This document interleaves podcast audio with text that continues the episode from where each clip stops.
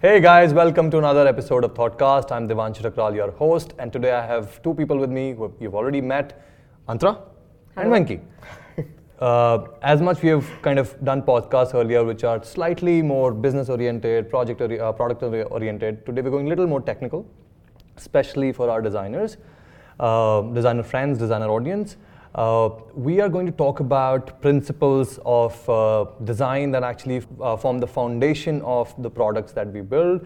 They are here to kind of make sure that certain tenets are followed, subjectivity is reduced. I'll rather pass the baton to Venki and Antra to talk more about it because my knowledge to this domain is very limited. So welcome guys again. Thank you for spending another weekend with me. I love spoiling them. Thank you. Thank you so much for having us here again. Yeah. So Venki, why don't you...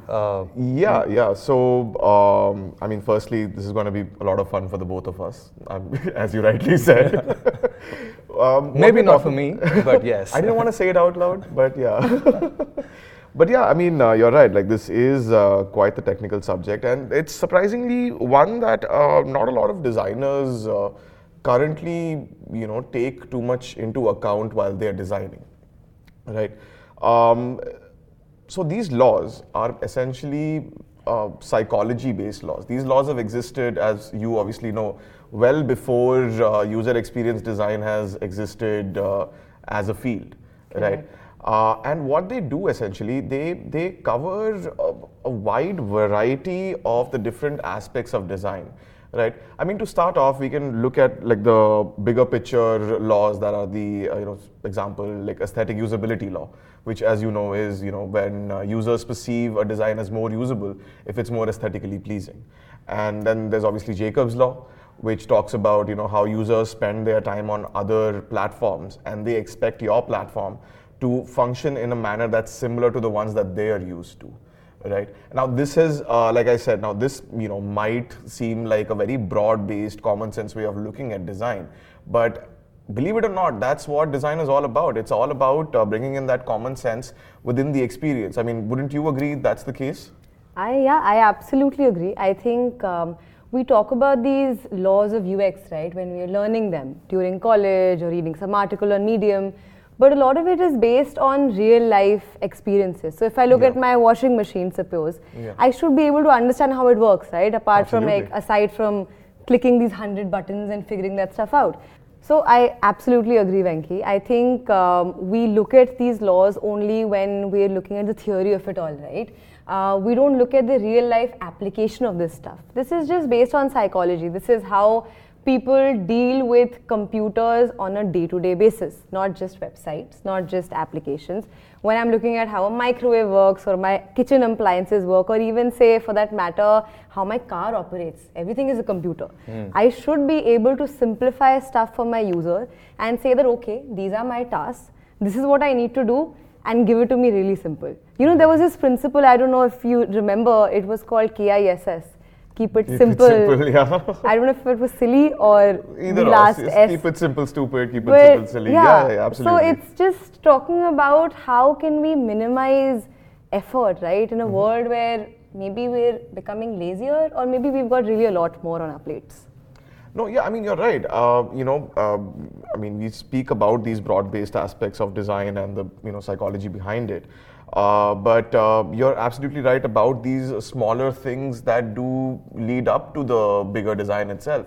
And there are principles governing that as well, right? You have Hicks' law, which talks about, reducing the number of choices and therefore reducing complexity within the design. Correct. You have Miller's law that talks about, keeping informational chunking, keeping information within a set of 7 plus minus 2.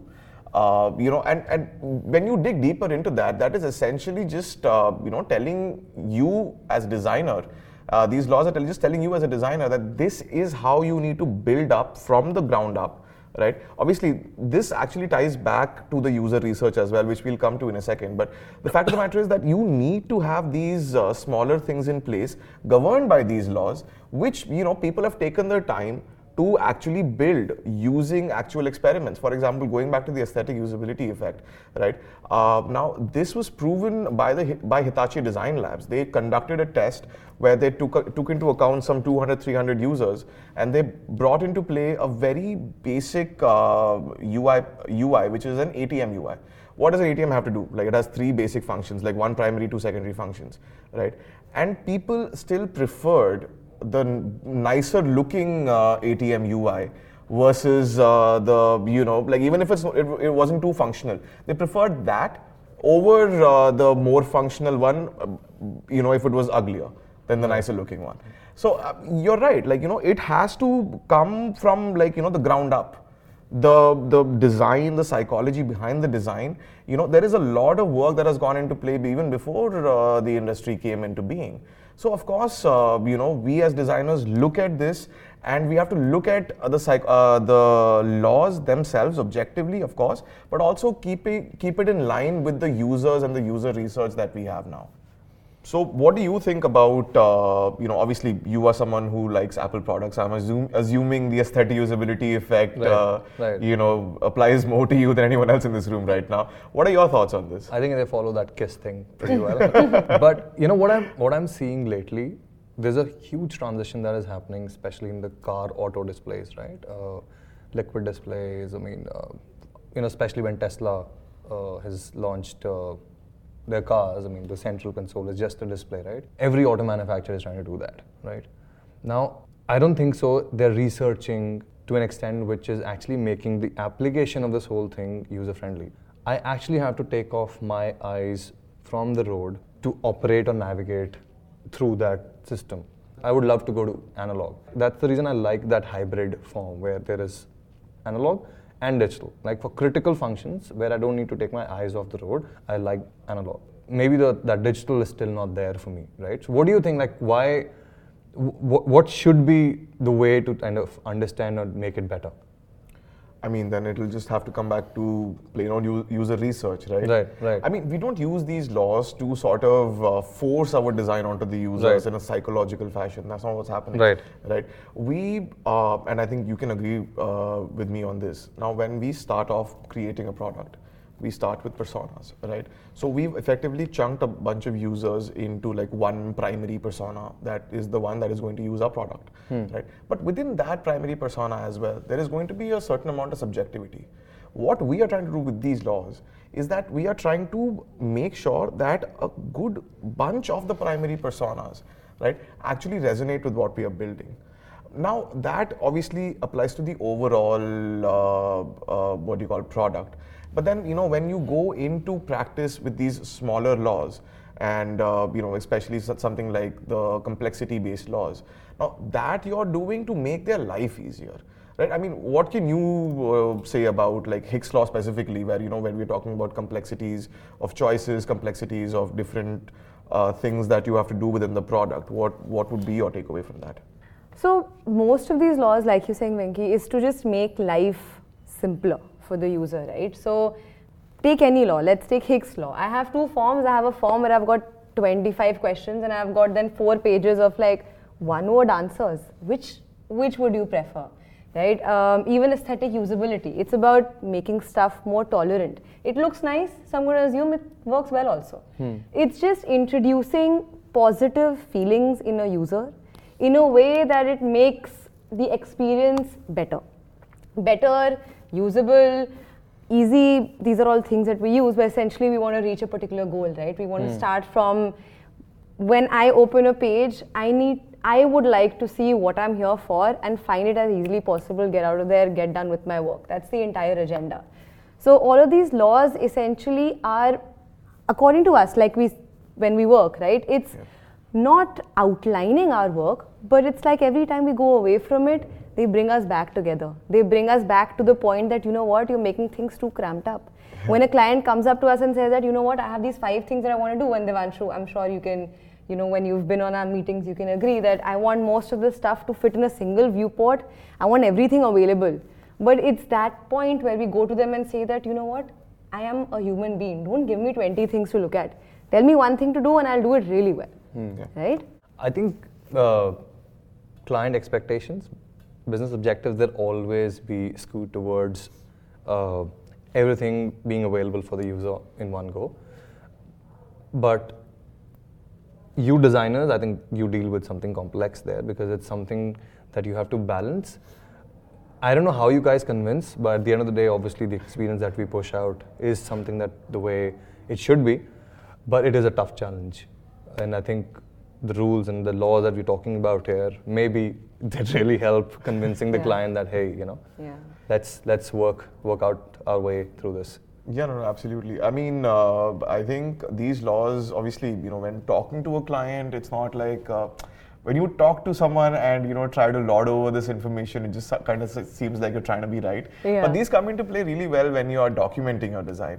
Absolutely. You know, when you're creating the document that says, hey, this is your information architecture. This is the reason that we've created it in like 5 to 7 you know, sections, and, you know, we have 3 to 4 subsections. It's because of these laws, right? And obviously, you know, using these laws in tandem always works best. Like you said, it's not just about it looking good, or for that matter, when you said, it's not just about it looking good, it has to work well, right? What does that mean? What does looking good mean? What does working well mean? You know, it's easy to sort of look at these laws and understand what that might mean objectively, but put that together with user research, and now suddenly you have the subjective viewpoint of your primary persona and what they think working well means or looking good means, right? Yeah. I mean, I want to throw this back to you again, because when you say that, you know, this works well for me or this looks good to me, what is it that you're thinking about?